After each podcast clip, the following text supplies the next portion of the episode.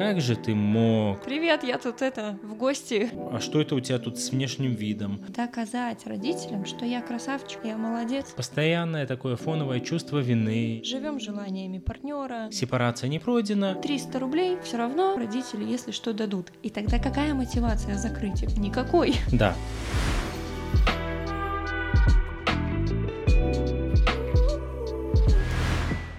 Привет-привет, это психотерапия из электрички, очередной выпуск нашего подкаста. Нашего это Юлии Капутской и Павла Капутского, и сегодня мы поговорим про сепарацию и рассмотрим сепарацию именно в контексте с родителями, потому что сепарация не обязательно там, от родителей отделение, да, может быть любая другая, но мы сегодня поговорим именно в этом вот контексте. Что это, на что влияет, по признакам пройдемся, можно будет прям ставить галочки напротив пунктов у себя и понимать, прошли вы ее или не прошли. Да, что же такое сепарация? Если брать э, определение с английского языка, это глагол separate, отделять, ну, прошу прощения за произношение, и дуалинга, возможно, нереально там настроить его как положено, но тем не менее суть этого слова сепарация это, и вы наверняка знаете, это отделение, сепарация, суть сепарации в психологии,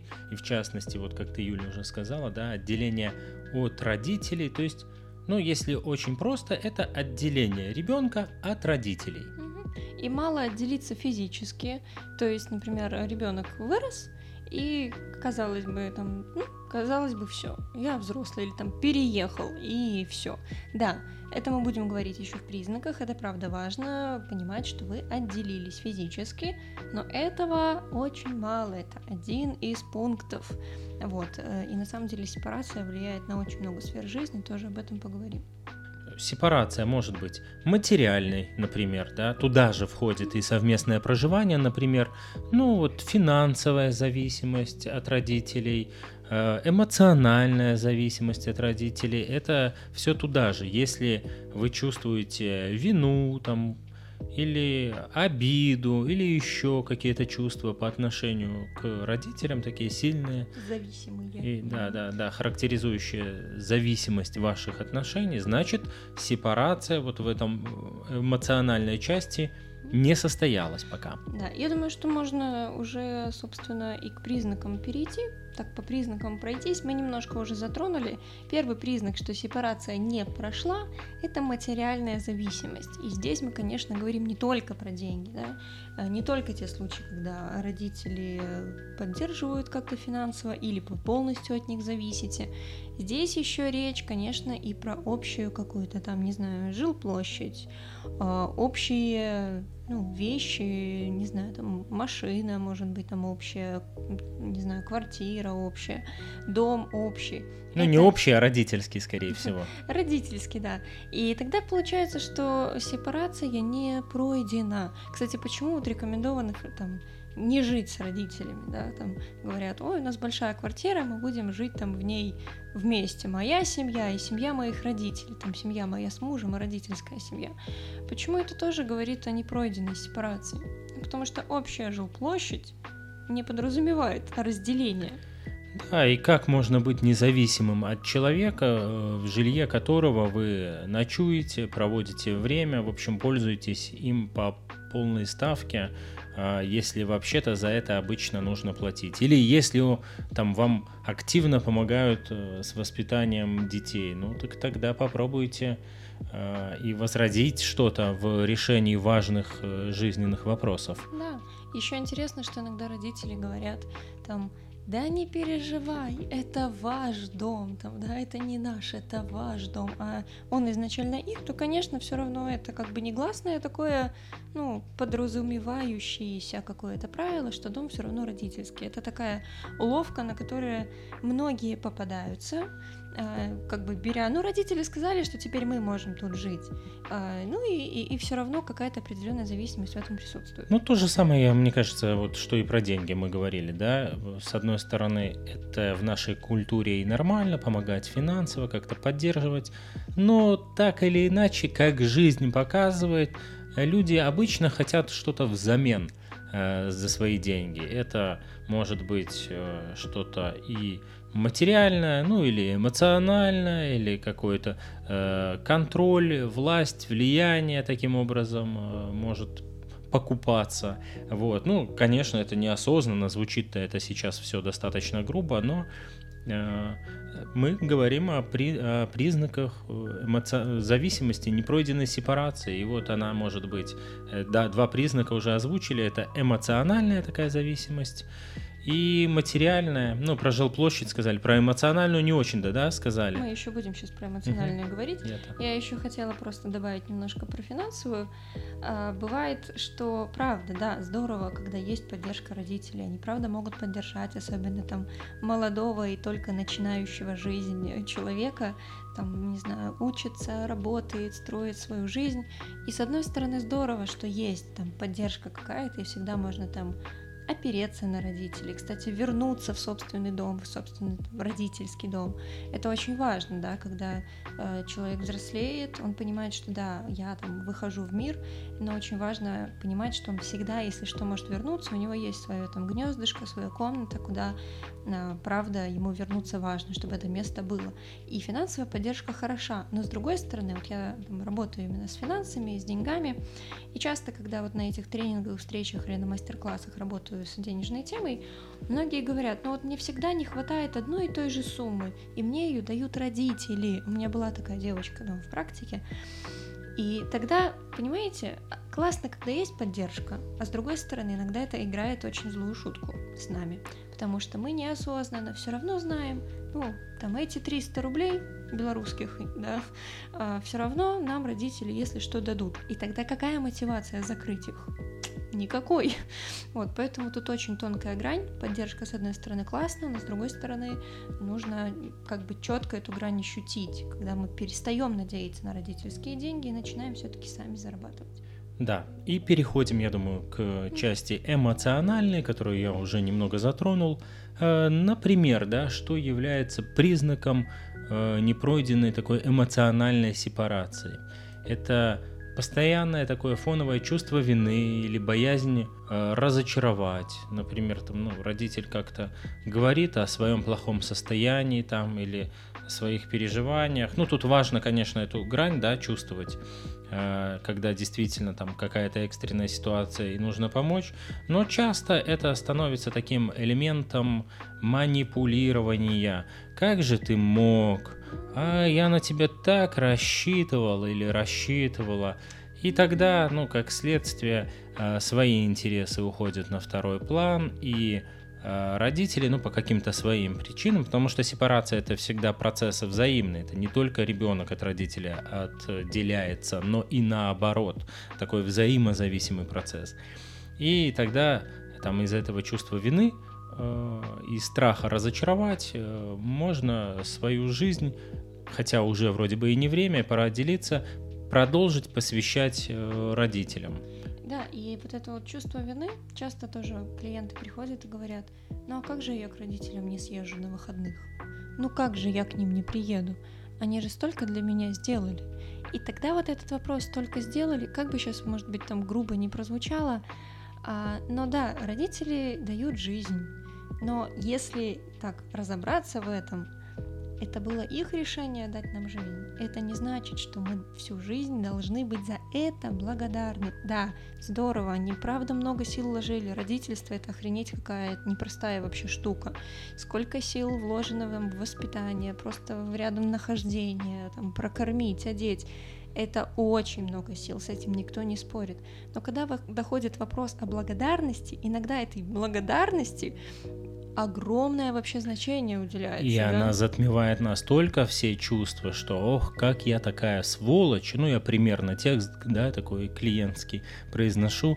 Могу вообще злиться там на родителей или еще там не, не, ненавидеть, презирать там за какие-то отдельные моменты. Не вообще в целом как личности человека, а вот э, вот я не имею на это права просто потому, что я рожден ими. И вот, кстати, дополняю, ты сейчас сказал, что не имею права злиться, а вообще-то агрессия здоровая, она как бы помогает нам как раз-таки сепарироваться и отделиться. И агрессия это не всегда про там, ненависть, как у меня говорят, ну как я могу ненавидеть? Мне говорят, так, так, так, стоп, злиться и ненавидеть это вообще не синонимы, да? это как бы очень разные вещи. Но а нормальная агрессия, например, подросток, он тоже часто агрессирует, он таким образом отделяется, он взрослеет. И очень важно этот процесс даже в подростковом возрасте ну, поддерживать. А, понятно, чтобы это было конструктивно, не разрушало, не влияло, чтобы там ребенок не вступал в какие-то, не знаю, деструктивные организации, чтобы связь с родителем оставалась, но позволить ему вот этот подростковый бунт прожить и пройти. Это очень важный этап. Но я думаю, тут более подробно я уже не буду останавливаться. Паша расскажет немножко попозже, как вообще эта сепарация происходит и не происходит. можно тут еще э, сказать про эмоциональность, неспособность отпустить там, прошлые обиды.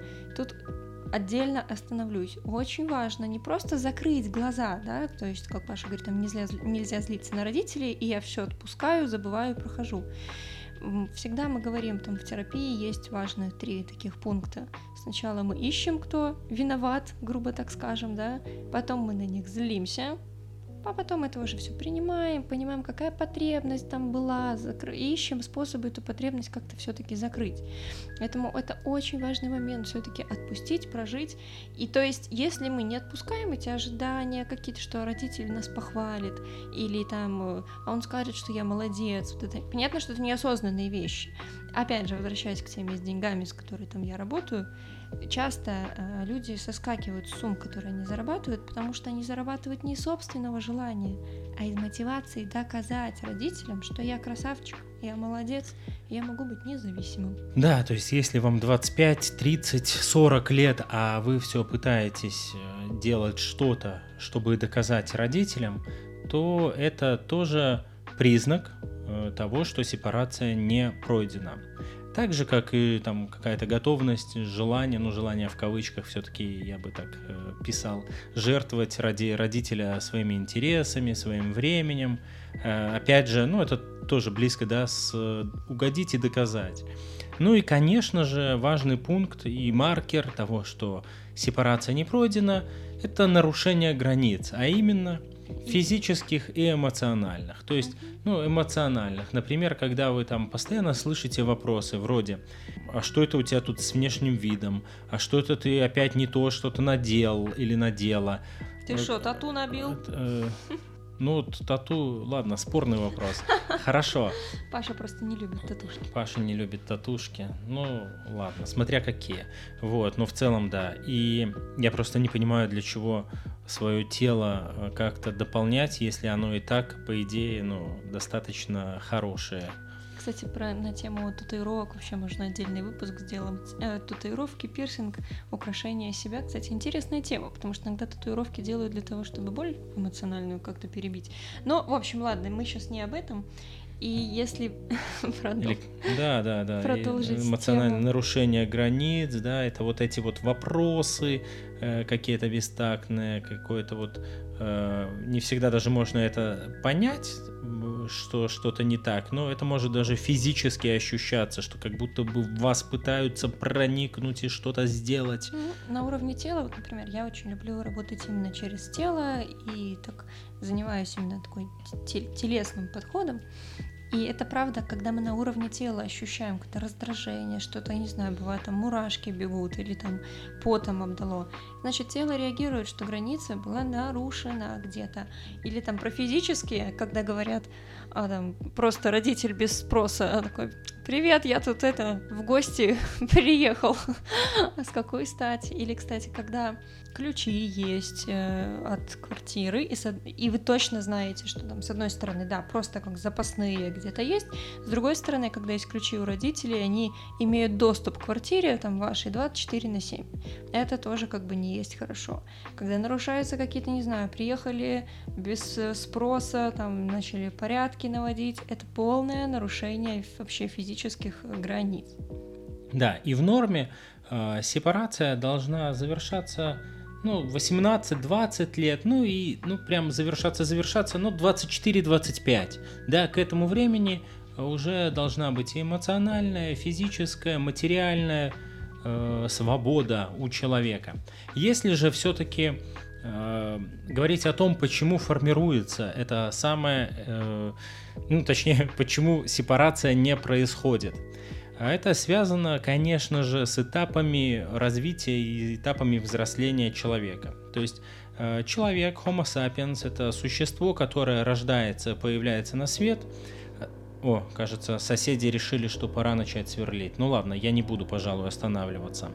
А, не знаю, слышно это или не особо. Человек рождается, младенец, он абсолютно зависимый, абсолютно незащищенный. То есть, если сразу не обеспечить его теплом, там, молочком свежим и так далее, то он обречен на смерть в течение там, ну, очень короткого времени через несколько часов там или там, ну, в общем, считанное количество да, этих часов, когда он э, умрет.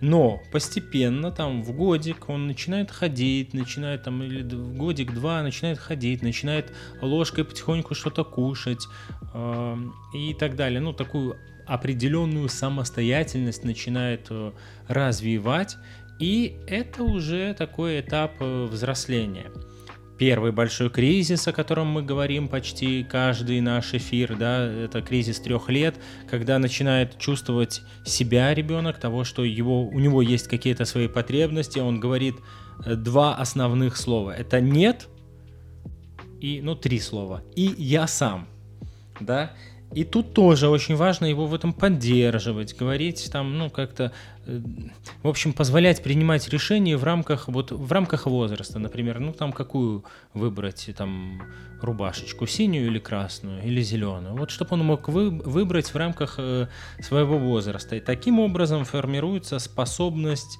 э, принимать решения какие-то уже самостоятельные. А если же там надлом какой-то случается, то тогда мы получаем во взрослом возрасте такого безвольного, неспособного не идентифицировать свои желания и потребности человека, и уж тем более как-то их удовлетворять. Дальше идет процесс социализации, там 4-8 лет, когда Оказывается, что родители это не, не единственный источник э, получения информации. Да? Ребенок идет в сад, в школу, там первая учительница, новый какой-то авторитет появляется. Да, Юль, ты хотела что-то я хотела, я вспомнила шутку, когда там мама, я хочу кушать или спать. Вот это вот настолько, когда не, не идентифицированные свои желания. А почему? Когда там вырастает ребенок и потом говорит, он вообще ничего сам сделать не может. Вообще просто. И вопросики тогда, а как ему было научиться, если право выбора не давалось? Точно. И вот как раз с 8, с 8 до 12 лет, ну понятно, тут приблизительные рамки, уже ребенок тоже может что-то делать сам в том смысле, что ну, брать какие-то хозяйственные дела на себя. Я вот помню пылесосил, мне это, э, я это ненавидел, правда, но зато сейчас пылесошу э, без проблем дома, мне кажется, что это довольно простая задача. А я очень любила пылесосить и ненавидела мыть посуду, поэтому сейчас у нас Паша занимается посудой, а, ну и Паша пылесосит, в принципе. Да, и тут же в этом же возрасте ребенок может и сталкиваться с последствиями своих каких-то косяков, того, что он вот, ну, вот не сделал и получил, или наоборот, что-то не получил. Вот, э, пожалуйста. Ну и следующий, да, такой э, важнейший кризис наряду с кризисом трех лет. Второй – это подростковый возраст с 12 до 18, где тоже там э, референтная группа, то есть те, кто начинают иметь большое значение, это уже становятся сверстники. Родители, э, у них там, значит, очевидно становится, что они не идеальны, не всемогущие, вообще не очень-то даже крутые ребята.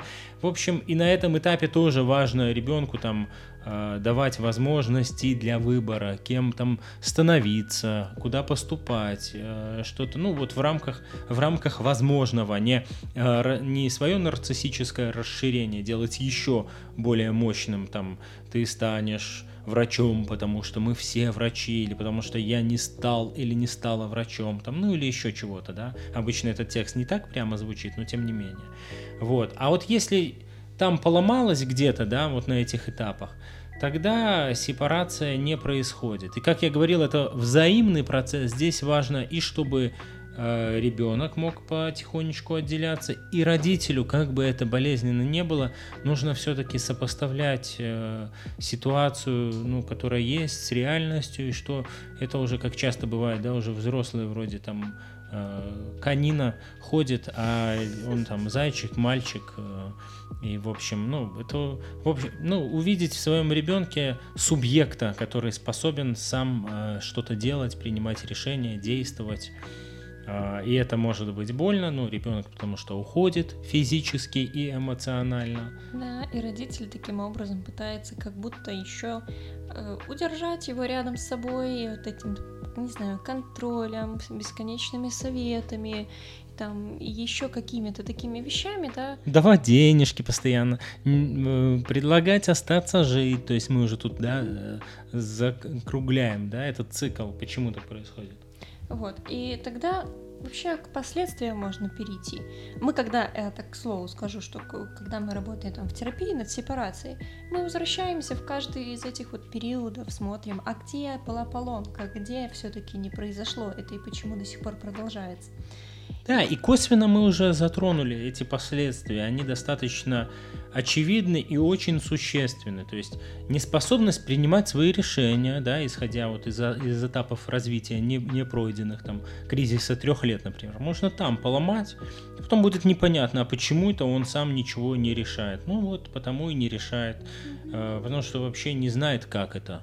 И это, к слову, здесь же про неспособность брать на себя ответственность, потому что, ну, родитель на себя берет ответственность за выбор, там, да, какой-то. И тогда, получается, во взрослости мы э, имеем дело с человеком, который, ну, не может принять, взять на себя ответственность, да, это как один из признаков есть клиенты, у которых приходят с запросом, я хочу стать более ответственным, научиться брать на себя ответственность, потом начинают переносить встречи туда-сюда, у меня тоже была такая клиентка, и в конце концов, там, когда я сказала, что встречу, ну, все-таки пропущенная, отмененная там за, за два часа до начала нужно оплатить, она, собственно, и ушла. И почему это происходит? Да, а запрос-то был научите меня брать на себя ответственность. Ну да, это такой переломный момент. Или человек уходит, ну, если он там не готов, и вот эта э, на чаше весов инфантильная сторона перевешивает, то он уходит. А если э, все-таки какая-то степень зрелости, взрослости. взрослости есть, то есть шанс там, да. что продолжится. Потому что мы тогда берем ответственность за свои поступки, в том числе. Да, я сейчас, например, если там как это в терапии проявляется, да, я отменил встречу за несколько часов, я должен ее оплатить. Такое было правило, такое была договоренность. Вот. И тогда тоже в рамках терапии это тоже очень терапевтично. Заплатить за свою там какую-то безответственную часть. И тогда это уже про ответственность. Ну и дальше, да, так мы уже косвенно затрагивали.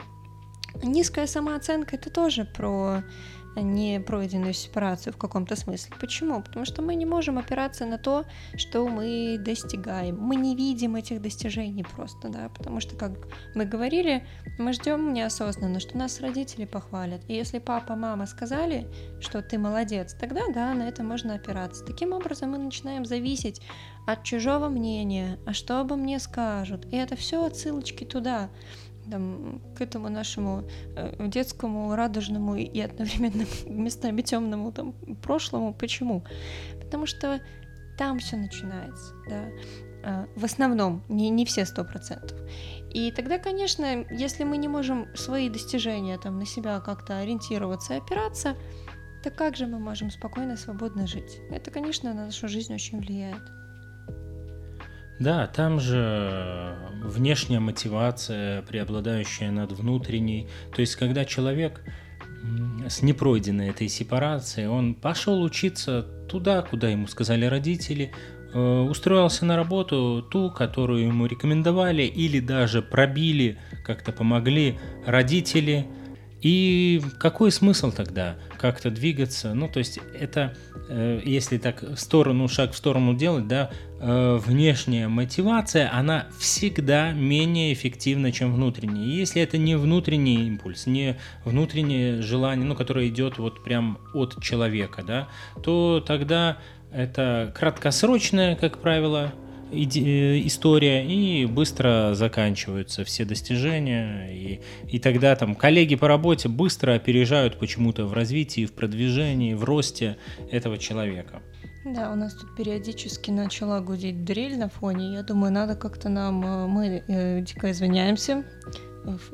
Обстоятельства немножко независящие от нас вышли. И я думаю, что мы все равно уже закругляемся в целом. И как один еще из признаков, это сложность говорить «нет». Потому что «нет» — это про что? Про границы физические, эмоциональные. И когда мы не можем в мире сказать кому-то «нет», это тоже про непройденную сепарацию, потому что и родителям, значит, да, как бы было когда-то невозможно сказать нет, в чем-то отказать, потому что что? Потому что чувство вины обязательно начнется это, блин, потому что буду чувствовать себя тогда виноватым, что я Ну, отказал. И границ нет, нет, Мгм. э, нет этого ощущения и чувствительности к тому, как со мной можно и что со мной можно, а что нельзя. И, конечно, непройденная сепарация влияет на, ну, как вы уже, наверное, поняли, на базовые э, сферы жизни, да, на, на внутреннее какое-то самоощущение, самовосприятие, на профессиональную сферу, на сферу реализации и, конечно же, на личную жизнь тоже влияет. Тут, кстати, таких два важных аспекта. Например, э, первое, да, э, если там сепарация не пройдена, мы там, когда мы уже немножко затрагивали в под нашем подкасте, почему нет отношений, вот эту тему, когда не пройдена сепарация, там, например, мужчина там 30 плюс лет живет с мамой, ну потому что она психологически ему заменяет мать, э, тьфу, заменяет жену, а потом может быть жена, второй момент, да, вторая этот э, сторона непройденной сепарации, и жена потом начинает заменять э, мать, и нету никакого равноправия между Да, партнерами. Поломанная система такая Да. семейная. То есть партнеры это равноправные, да, там одинаковые на одной иерархии люди. А может быть и когда там жена в роли э, матери, а, там э, муж в роли сына, или наоборот что-то там происходит. И второй момент, ну, продолжу, наверное, вот эту тему. Второй момент, мы растворяемся в нашем партнере. Почему мы в нем растворяемся? Да потому что свои желания, исходя из темы там непройденной сепарации, они отошли на второй план. И все. То, что хочет наш партнер, куда он хочет пойти, что он хочет поужинать, вообще все, что он хочет, мы вот как бы этому подвержены, очень зависим. Они не то, что даже отошли на второй план, а они даже и не были известны, возможно. Их не было, а зато есть чьи-то другие, и можно к ним присоединиться и таким образом ну, раствориться и хоть чем-то э, заняться, да? И самое грустное, если делать такой вот вывод общий, это все про то, что мы живем не свою жизнь тогда. Это очень грустно. Живем в родительском доме, живем желаниями партнера. Конечно, это очень грустный момент. И сепарация непройденная влияет, как мы уже сказали, на, сфер- на все сферы жизни. И, собственно, что с этим всем делать? Да, я думаю, знаешь, э, если нормативно сепарация завершается в 18-20 лет, ну и там дошлифовывается до 23-25, а незавершенная сепарация – это что-то, что, ну, может быть бесконечным. То, что не заканчивается и со смертью родителей, ну, потому что внутри, внутренние папа и мама, они все равно ост- остаются интериоризированные. Это а, то, что может быть и в 50 лет, и в 60, там, инфантильность, непонимание своих желаний, и это может передаваться вообще-то, вот трансгенерационная связь, это как будто бы что-то фантастическое, то, что из поколения в поколение передается, это же какая-то магия. Да нет, это не магия, это просто паттерны поведения, способы жизни, которые вот других не было, и поэтому действуем так.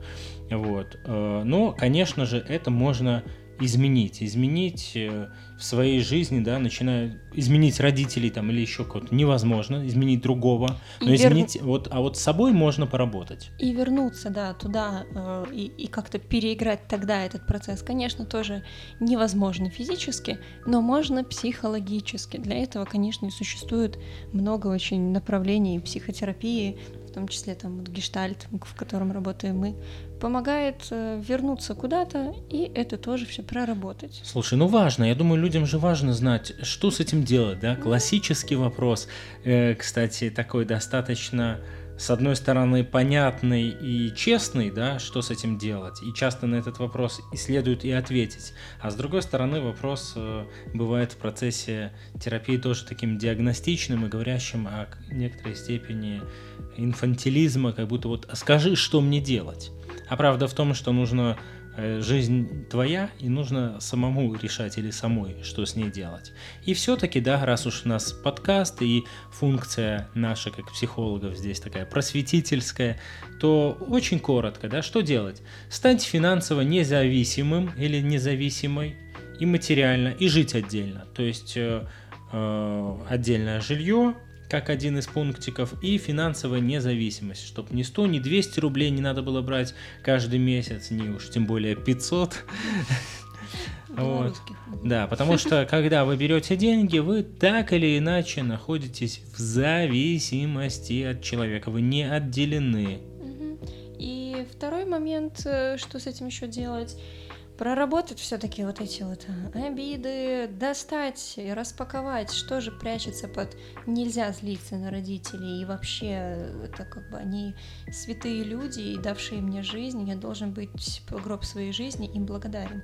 Ой, это такая частая, прости, перебиваю, история, да, когда там я не могу злиться, что ж я такое, это прям фразы, цитаты практически, как у таких родителей могло вырасти mm-hmm. вот такое существо, это чудовище, или, да, и там может быть, там коктейль, да, там может быть большой страх, потому что родители такие могущественные, до сих пор, да, признак сепарации, не вырос человек, родитель по-прежнему большой и всемогущий, или, и тогда это страх, или чувство вины, потому что, ну как, я такой плохой, я не могу там не приехать, не помочь, не могу не навестить там, или еще что-то, да, и, ну, да, Юль, прости, И тут уже переходим просто к этому пункту, выстраивать свои границы, учиться потихоньку говорить нет, понимая, что это нормально, есть вы, а есть ваши родители.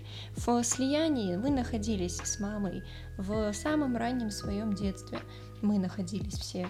Потому что, да, мы не могли, правда, выжить там без мамы, без ее тепла, э, там, она нас кормила и заботилась о нас. Это было слияние тогда. Сейчас мы способны самостоятельно выжить. И если мы скажем нет, от этого наша жизнь не заканчивается. Да, я думаю, надо закругляться, но все-таки сейчас важная мысль, да, я вспомнил. Если признак непройденной сепарации, или вы очень близко к родителям, то есть вот прям, ну вот не отделились буквально, да, там все признаки предыдущие мы уже перечисляли. Или вы очень далеко, вас настолько переполняют эти обиды, настолько вам сложно с ними вообще как-либо контактировать, что вы там уехали на Северный Кипр или в США, или в, в Аргентину, или еще куда-то, и не общаетесь, его, но, но тема остается заряженной, и это тоже признак такой э, сепарации не пройдена. И тут можно подумать, да, тут как будто бы из каждого утюга лепят про то, что, ну, границы, выстраивание границ и так далее. Ну, здесь э, это же, как и везде, да, вопрос э, дозы, вопрос степени. Ну, на самом деле, я думаю, мы достаточно так убедительно, как мне кажется, если нет, то прокомментируйте, пожалуйста, если да, то тоже прокомментируйте, объяснили, почему это важно делать, выстраивать эти границы, ну и мы же ни в коем случае не говорим, да, ну я, по крайней мере, о том, что нужно сепарироваться и отделиться, вот родители все, пошли нафиг, до свидания. Нет.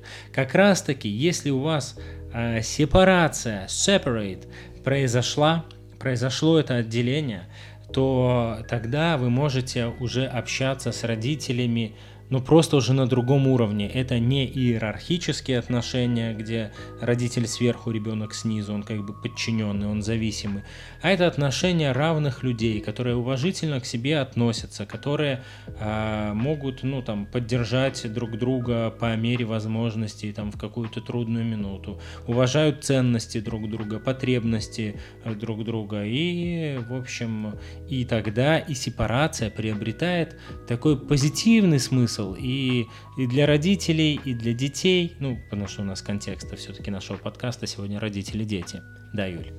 Да, я просто смотрю на бегущий ползунок записи и офигеваю, что уже почти 40 минут мы болтаем. А, и да, самый, наверное, важный последний момент, э, это можно сделать потихоньку и самостоятельно, но, конечно, рекомендовано, чтобы это было безболезненно для обоих сторон, потому что для родителей этот процесс, правда, очень болезненный. Вот этот вот кризис опустевшего гнезда, когда ребенок вылетел и Маша показывает небольшой палец, потому что, правда, это очень важный момент. Э, это тяжело, тяжело, когда дети повзрослели и вылетели.